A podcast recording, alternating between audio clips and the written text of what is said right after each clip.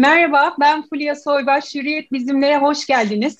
Bugün yeni çıkan Hesap Lütfen kitabının da yazarı, çok kıymetli bir misafirim var. E, gastronomi, yemek ve e, yeni çıkan kitabı üzerine ve biraz da hayat üzerine aslında sohbet edeceğiz. Sayın Vedat Milor karşımda. Merhaba efendim, hoş geldiniz. Merhaba Fulya Hanım, merhaba. İyi misiniz? Nasıl geçiyor pandemi süreci? Neler yaptınız? Nerelerdesiniz? İyi geçti. Yani aslında bitti sayılır. Çünkü Amerika'dayım. E, iki aşıyı da tamamladık. Doğru. Ben modern aşısı oldum bu yeni şeyden. O yüzden rahatız Hı-hı. artık. Süre de geçti. Mesela e, şu anda Atlanta'dayım ama mesela geçen hafta New York'taydım.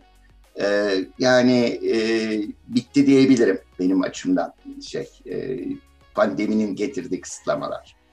Umarım umarım Türkiye'de de aynı sonuca bir an önce özellikle bu yaz sonuna kadar ulaşırız. Biz de bir rahat nefes alırız. Yoksa burada işler biraz evet karışık gidiyor.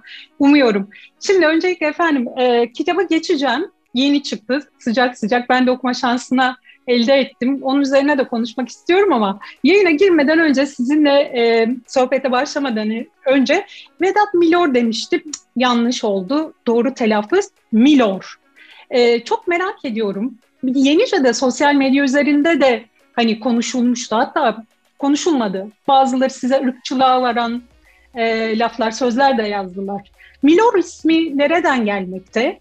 Ve e, bu eski tartışmalara aile ağacınız üzerinden verecek bir cevabınız var mı? Oradan başlayalım mı? Yani e, çok uzun e, anlatmak gereksiz. Biliyorsunuz soyadı kanunu çıkıyor e, e, Cumhuriyet'in başında. E, dedem e, Konyalı, Konya'nın çok ileri gelen bir ailesi. E, hı hı. Bunlar e, Tahir Paşa, Mecidiyezade ailesi. E, işte böyle medreseli olan, medreseleri olan e, şey Paşa, İdari Paşa, Tahir Paşa ve hı hı. E, şey bir aile, hayırsever bir aile. E, tanınıyorlar. Mecidiyezade'yi Mecidiye oğlu yapmak istiyor dedem. Hı e, şeyde karşı çıkıyor e, komisyon başkanı. Bu diyor Türkçe değil diyor, Mecidiye diyor. Belki eski para falan olması da bilemiyorum. O zaman tabii keyfi kararlar. E, dedemin de aklına birdenbire orijinal bir şey geliyor. Dedem çok yaratıcı bir insandı. Tahir Paşa'nın torunu yani de direkt olarak. Hı hı, o da hı. Milor olsun diyor. Ee, ama niye nasıl geliyor? Sonra Öztürkçe sözlüğe baktığını söylemişti bana. E, or biliyorsun seni or general gibi bir şey. Hı hı. E, o evet. de merkez demek. Milor'u o şekilde uydurmuş. Yani daha şeyini bilmeden uydurmuş. Yani mesela Fransızca'da mil, or, bin altın. İngilizce belki mile or falan. Onları bilmeden tamamen derim, derimin aklına o gelmiş. Yani o geleceğine zamazing olsun da diyebilirdi herhalde. Ama, Çok güzel uydurmuş. Evet yani bir tercih. E, farklı bir şey olsun istemiş çünkü şeyde. E, ve ama ilk Mecidiyeoğlu olsaydı öyle kalacaktı adım. Ama bu belki daha iyi çünkü şimdi hele Amerika'da falan mesela lokanta rezervasyonu yapıyorsunuz. Milor'u bile zor zor oluyor anlamıyorlar. Yani işte e, şey yapmanız gerekiyor, telaffuz etmeniz de Mecidiye oğlu bir de yumuşak imkansız olurdu yurt dışında. Evet evet doğru. Çok haklısın. ya, Teşekkür ederim cevapladığınız için. Kitapla başlayalım mı? Hesap lütfen çünkü e, hani sıcağı sıcağın raflarda. Memnuniyetle, e, çok isterim. Evet. Ya çünkü şöyle kitabı elinize aldığınız zaman şimdi Vedat Milor deyince de şöyle bir yemek mi okuyacağız? Acaba gastronomi? Yok yok ya dur bakalım belki şaraplardan bahsetmiştir falan gibi bir algı oluşuyor ya. Böyle bir hani şeyle yaklaşıyorsunuz. E, hesap lütfen adından da anlaşılacağı üzere özgün, dengeli ve lezzetli bir yaşamın peşinde aslında. İçinde tabii ki yemek de var. Tabii ki yaşama dair doneler de var. Ama daha çok e, sanki böyle bir hani bugüne kadar yaptıklarınızın getir bakayım ya bir hesabı neler yapmışız, nerelerden geldik, nerelere gittik, nerelere gideceğizin sanki bir iz düşümü gibi olmuş. Ben öyle bir e, tad aldım ve çok da beğendim. E, siz kitap üzerine neler söylersiniz? Çünkü bir söyleşi aslında. E, öyle değil mi? Nur Hakkaya evet. yaptı sizinle. E, nasıl çıktı fikir? E, nasıl doğdu bu söyleşiyi yapmak? Ve hani kitap özelinde sizi en çok etkileyen benim çünkü en çok etkileyen e, kendimle böyle bir dönüp yüzleşip ne yaptım bugüne kadar? Ha bundan sonra ne yapabilirim? Mi ders alabileceğim, ders demeyeyim de takip edebileceğim tatlı noktaları vardı içinde. Sizin için en önemli, en özelliği neydi kitabın? Onu sorayım. E, bir kere çok güzel özetlediniz. Yani tam e, benim fazla konuşmam aslında gerek kalmadı. E, kitabın e, şey şöyle çıktı. E, dikkat ederseniz kronik yayınlarından kitap. Kronik evet. yayınları daha önce bazı büyük ustalarla da benzer iki kitap çıkardı. Bir tanesi İlber Ortaylı hocayla, diğeri de. Yakın zamanda kaybettiğimiz e, Doğan Cüceloğlu e, Bey'le. İkisi evet. çok değerli insanlar. Bir nevi e, uzun söyleşi bunlar. E, benle e, Nurhak Bey temas kurdu. Çünkü Tuhaf dergisinin genel yayın yönetmeni. Daha önce buluşmuştuk. Bir de kısa bir söyleşi yapmıştık Nuri Bilge Ceylan üzerine, onun sineması üzerine. Hmm. Sinema benim ilk göz ağrım hatta ilk sinema okumak istemiştim ee, şeyden liseyi bitirdikten sonra hatta gidip yazılmıştım Fransa'da sinema okulunda. Neyse güzel bir söyleşi yaptık. Ee, çok şey oldu yani gördük ki ikimiz e, gayet güzel anlaşıyoruz. E, beyin dalgalarımız tutuyor. E, ondan sonra Nurhak Bey'le tanıştık. E, bana böyle bir kitap fikrinden bahsetti. Yayın eviyle tanıştırdı. Böyle bir şeyi birlikte yapalım mı dedi. İşte nasıl bir kitap olacak dedim. Bana şeyin kitabını verdiler, e, İlber Hoca'nın.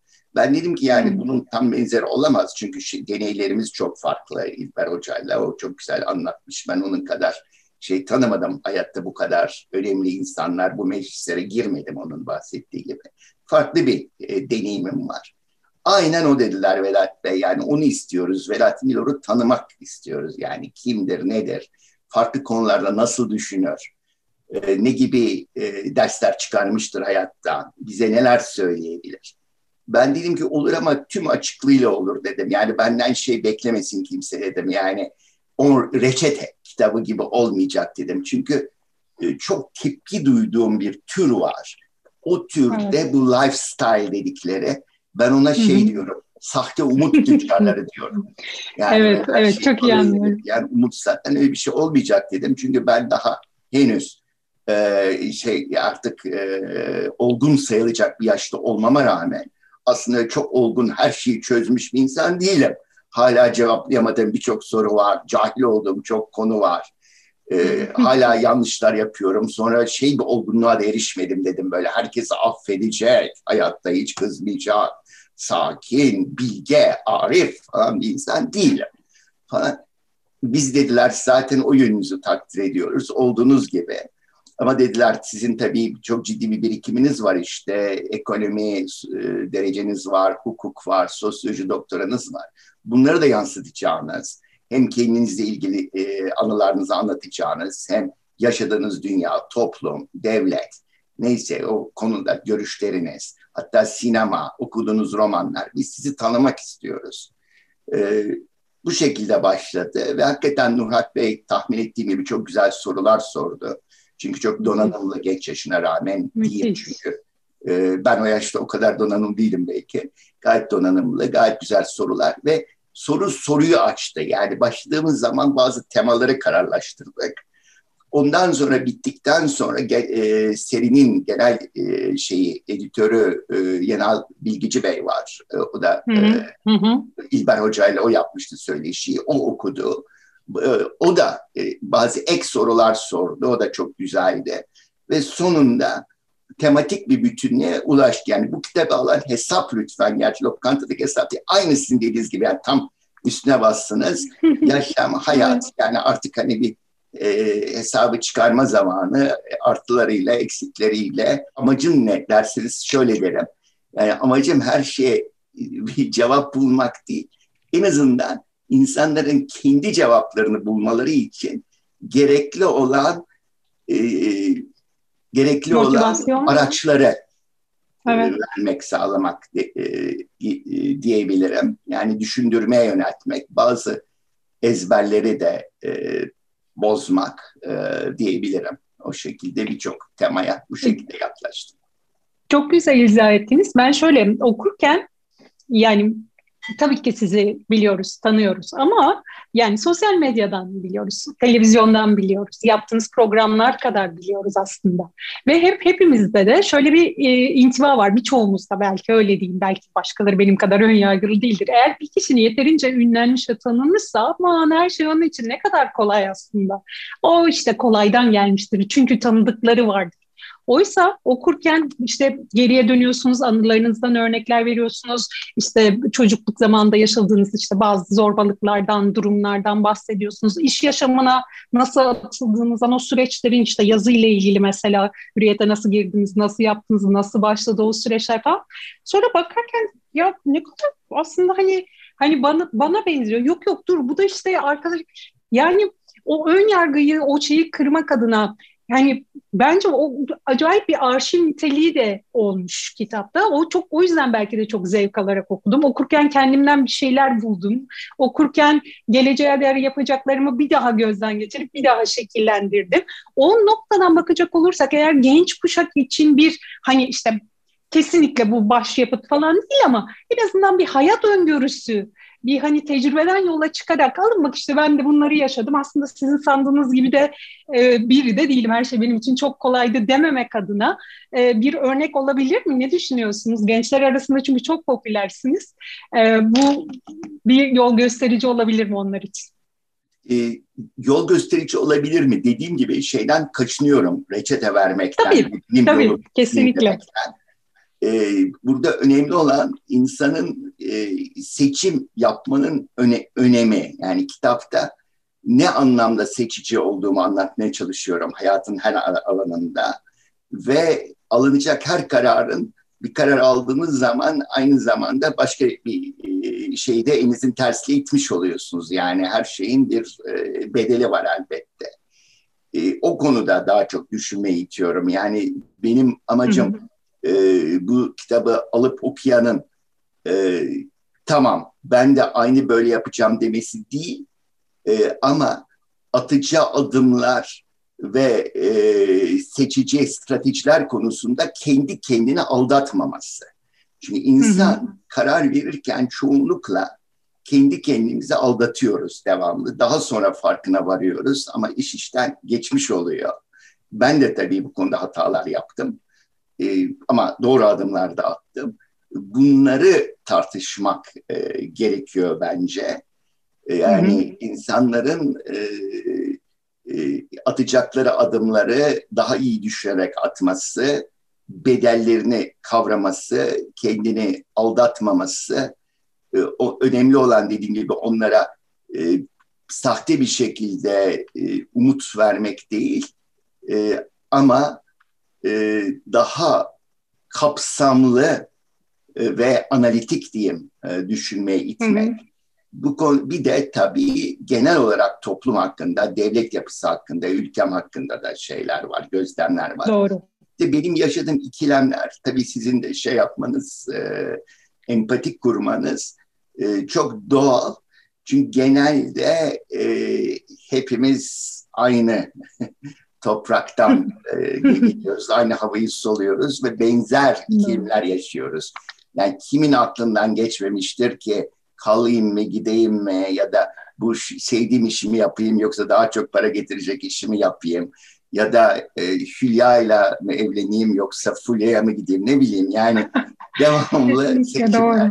E, bu konularda mümkün olduğu kadar kendi deneyimimi e, aktarırken bunu da e, baktığım zaman ileride ya geriye dönüp baktığım zaman hiçbir zaman e, evet doğrusu budur diye yani kendimi yaptığım seçimlerimi doğrulayıp kendi gözümde e, meşrulaştırmak e, gibi bir niyetim olmadı. Tam tersine yani e, şeyi de tartışıyorum yani eksikleri hiçbir zaman yani mükemmellik diye bir şeyin aslında olmadığını hani arayış olabilir belki ama nları da açıklamaya çalışıyorum. Fakat kitap bir de devamlı dikkat edersiniz vites değiştiriyor. Çok konuya girdiğimiz için hani bazen çok, çok mikro düzeyde ilerliyor. Sonra birden makro düzeye geçiyor. Toplumsal düzenden, ekonomiden, ekonomi politikten bahsediyor. İşte e, tufeylilikten, tufeyli ne demek falan gibi de bir bölümü var. Orada Daha çok hı hı, hı. E, sosyolog e, kimliğim öne çıkıyor. Yani o açıdan da bakarsanız oldukça sonunda, sonunda sanıyorum e, özgün bir e, kitap ortaya çıktı. E, tek bir şeye oturtması zor bence. E, tek bir e, sıfatla kitabın tam ne olduğunu tanımlamak. Yani e, ben kimim falan gibi bir belki başlıkta e, düşünebilir e, kitap için. Dikkat ederseniz dengeyi bulduğumu da sağla, söylemiyorum ama hayatta her zaman bir şey arayışım oldu, e, bir denge arayışım oldu. Yediklerimde, evet. içtiğimde, yaşamımda, arkadaş seçiminde, her türlü konuya yaklaşımımda. O süreci de mümkün olduğu kadar yansıtmaya çalışıyorum yani ama bulduğumu hiçbir zaman e, iddia etmedim fakat e, bu tip bir e, şeyi görüyorsunuz, e, çabayı görüyorsunuz. Kitabı okurken e, samimi bir dilden bahsettik ya aslında sizle konuşurken de siz yazarken de ya da işte hani sosyal medya üzerinden sizi takip ederken de o samimiyet öyle ya da ekranda izlediğinizde o samimiyet mutlaka geçiyor. Oysa hani az önce bu topraklardan bahsettiniz ya bu topraklarda bizler e, insanlara hani belirli bir statü verme ya da insanları gruplaştırmayı severiz elit, elitist gibi yaklaşımlarda bulunuruz. Hani birçokları için işte doktora tezi ödüllü en iyi üniversitelerde hocalık yapmış birisiniz de ayrıca siz. İşte hani bir baktığınızda işte gastronomi, yeme, içme, şarap anlıyor. Harika. E, yemek yorumcusu, restoran eleştirmeni. Yani on parmağında on marifet.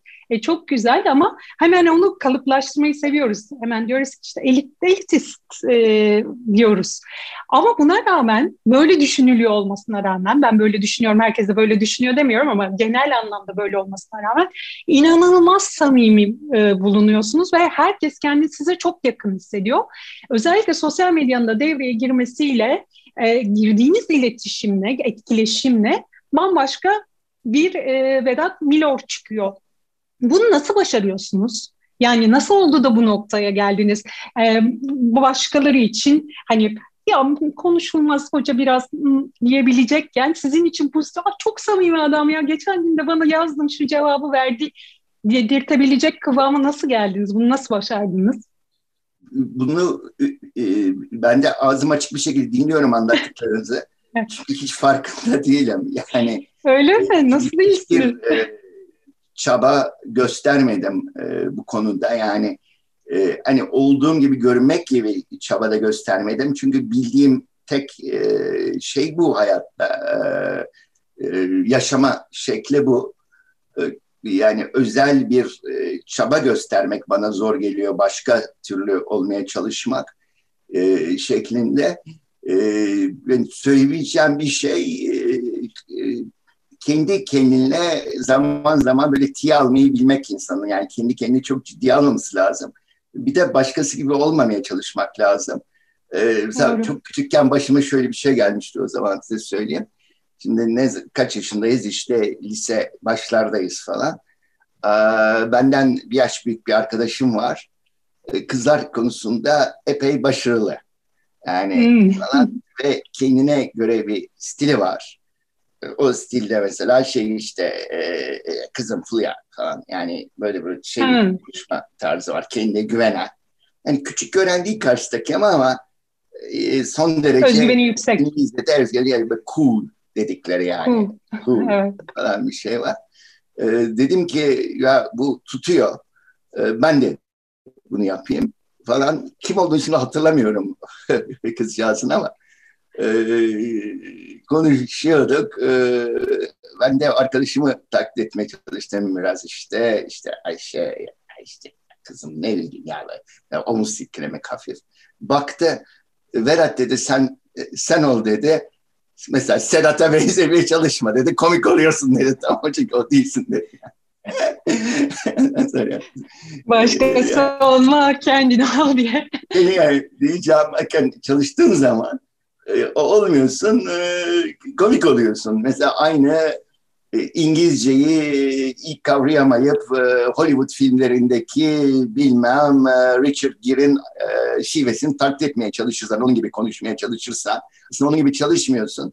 Tam böyle hani onu taklit etmeye çalışan bir yabancı gibi konuşuyorsun falan. Ama çok öğrenirsen. Onun gibi yani birçok konuda hayatta e, aslında özgüven e, ve öz saygı ve başkasına saygı. Kendin olmak bu açıdan sizin ilk başta söylediğiniz şey mesela yani televizyonlardan tanıdığımız, çok iyi tanıdığımız, sattığımız biri karşıda çıktığı zaman falan o aslında tam tersine e, ünlerin bence e, selebritilerin genel dramı e, tanımak çok zor. Yani araya o kadar çok katman giriyor ki yani bu konuda imaj şeyleri var, spin doktorlar var biliyorsunuz hani imaj doktorları falan.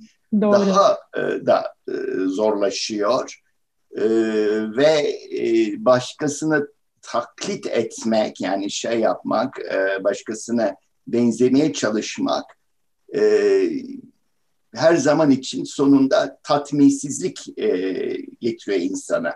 Şeyi de hatırlıyorum yani e, ilk Brown Üniversitesi'ne şey olarak girmiştim genç asistan profesör olarak. Orada Dietrich Ruschmeier diye çok değerli bence hala söyleyeyim bir e, e, siyaset ve tarih e, sosyo, sosyologu e, vardı. Şimdi emekli falan. E, Dietrich anladı benim ona yaklaşımımdan aşırı saygılı olduğumu.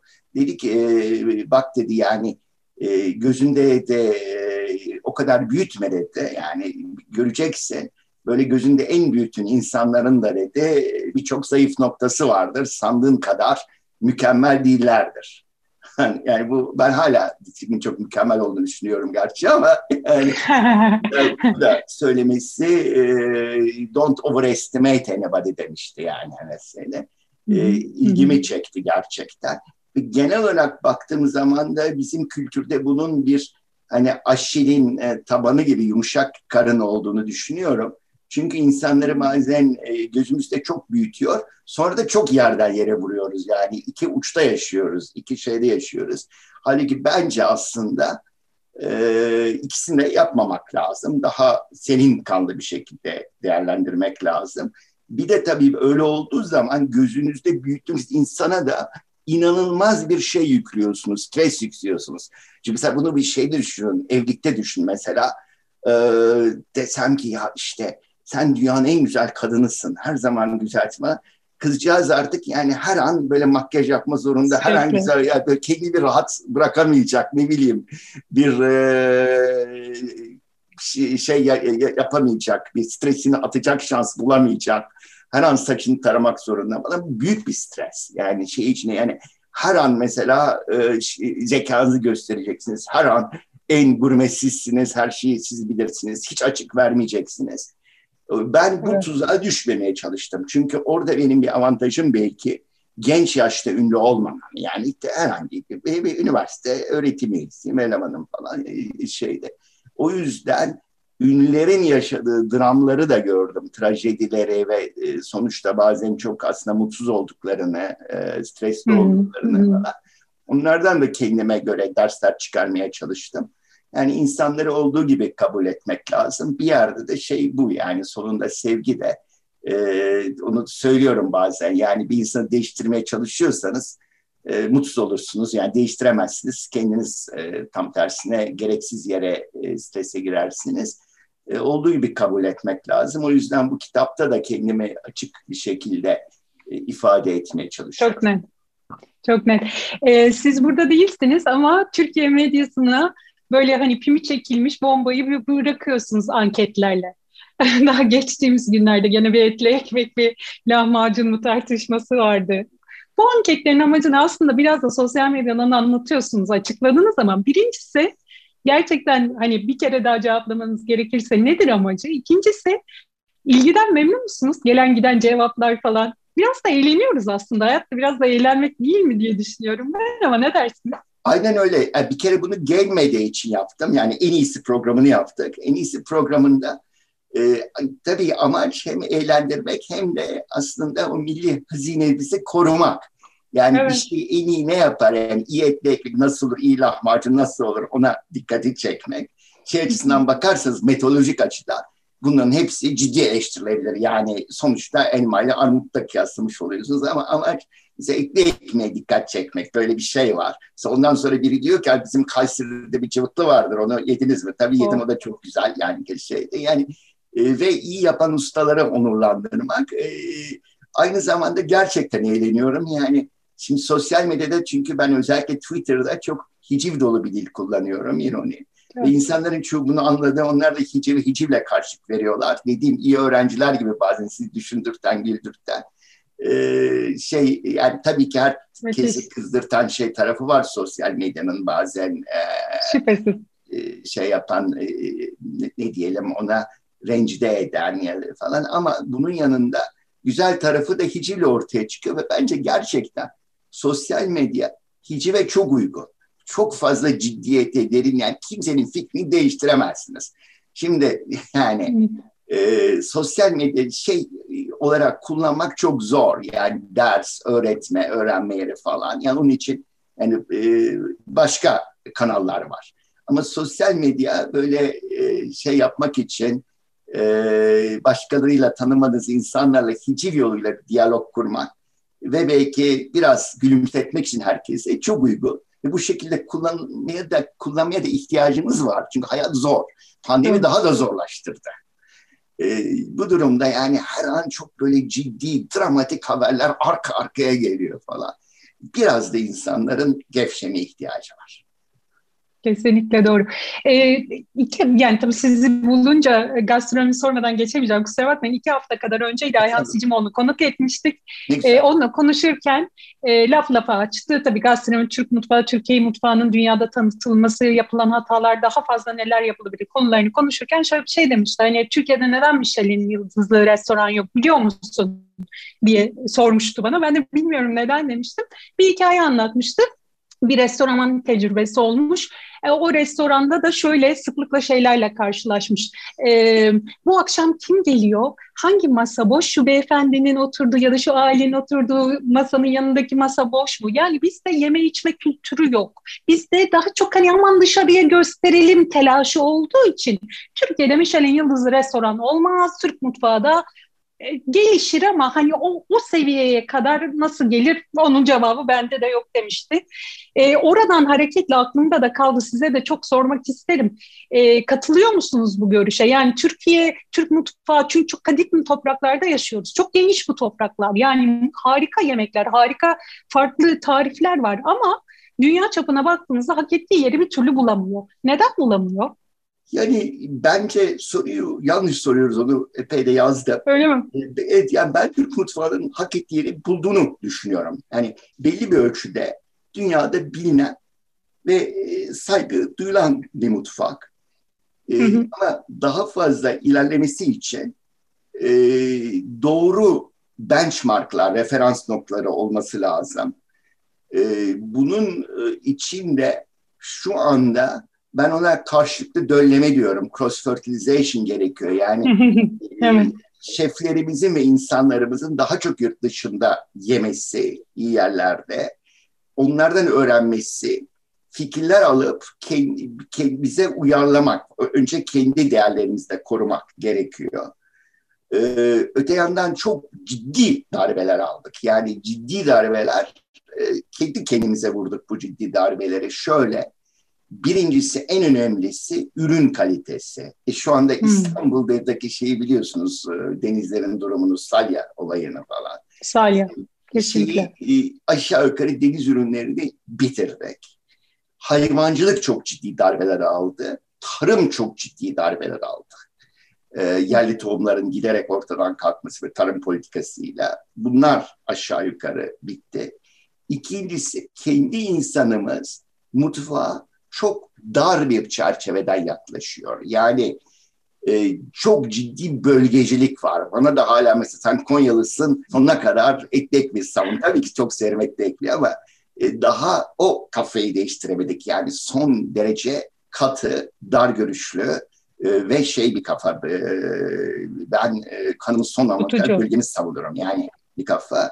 Üçüncüsü şeflerimiz yurt dışına gidip staj yapamıyor. Latin Amerika'nın falan yaptığı gibi vize durumu çok zor. O konuda anlaşmalarımız yok. Ne olup bittiğine açık değiliz. Dördüncüsü Michelin demek uzun yemek demek. Uzun yemek demek şarapla birlikte demek. Yani 3 saat 4 saat sürer. Türk mutfağı e, şarapla bütünleşmedikçe kısa süreli fast food olmaya mahkum durumda bir mutfak.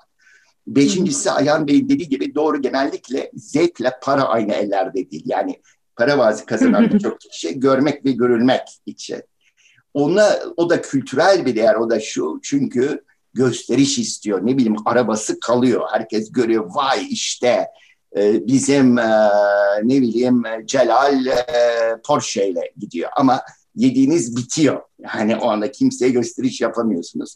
Bütün bu nedenler bir araya geldiği zaman ben her şeye rağmen yani dünyanın her yerinde birçok Türk e, lokantası var. Daha geçen gün e, Truva diye Atlanta'da bir Türk lokantasına gittim. Yani ve seviliyor da, doluyor.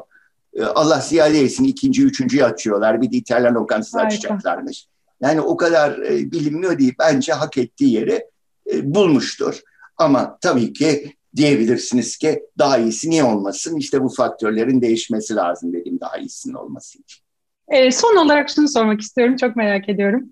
E, bir restorana gittiğinizde ya da hani çekim için olabilir, başka bir şey için olabilir, bilemiyorum. E, beğenmediğiniz halde sadece kibarlıktan beğenmiş gibi yaptınız ya da beğendim dediğiniz hiç oldu mu? Hayır, hiçbir şey söylemem. Genellikle benim şeyim, yaklaşım orada e, konuşmamaktır. Beğendiğim zaman da her zaman konuşmam. Yani daha sonra yazında okursunuz hmm. e, derim. Hmm. Hmm. Yani şöyle bir şey yaptım belki sonra e, pandemi yeni bir e, olay. Şimdi lokantalara yıldız vermek çok e, içimden geçmiyor. Yani Doğru. zor durumda Doğru. olduğu için lokantalar. Mesela Amerika'da lokantalar Sektör ciddi devlet yardımı aldılar. Bizde öyle bir şey yok. Öyle ciddi Türkiye'de aldılar. yok. Türkiye'de yok. Şimdi öyle olduğu için yani eskiden daha kolay lokanta kamuya açık, e, paranı takır takır veriyorsun. Elbette ki e, şeyi de kabul edeceksin iyi ya da kötü değerlendirmeyi ama şimdi zor durumdalar.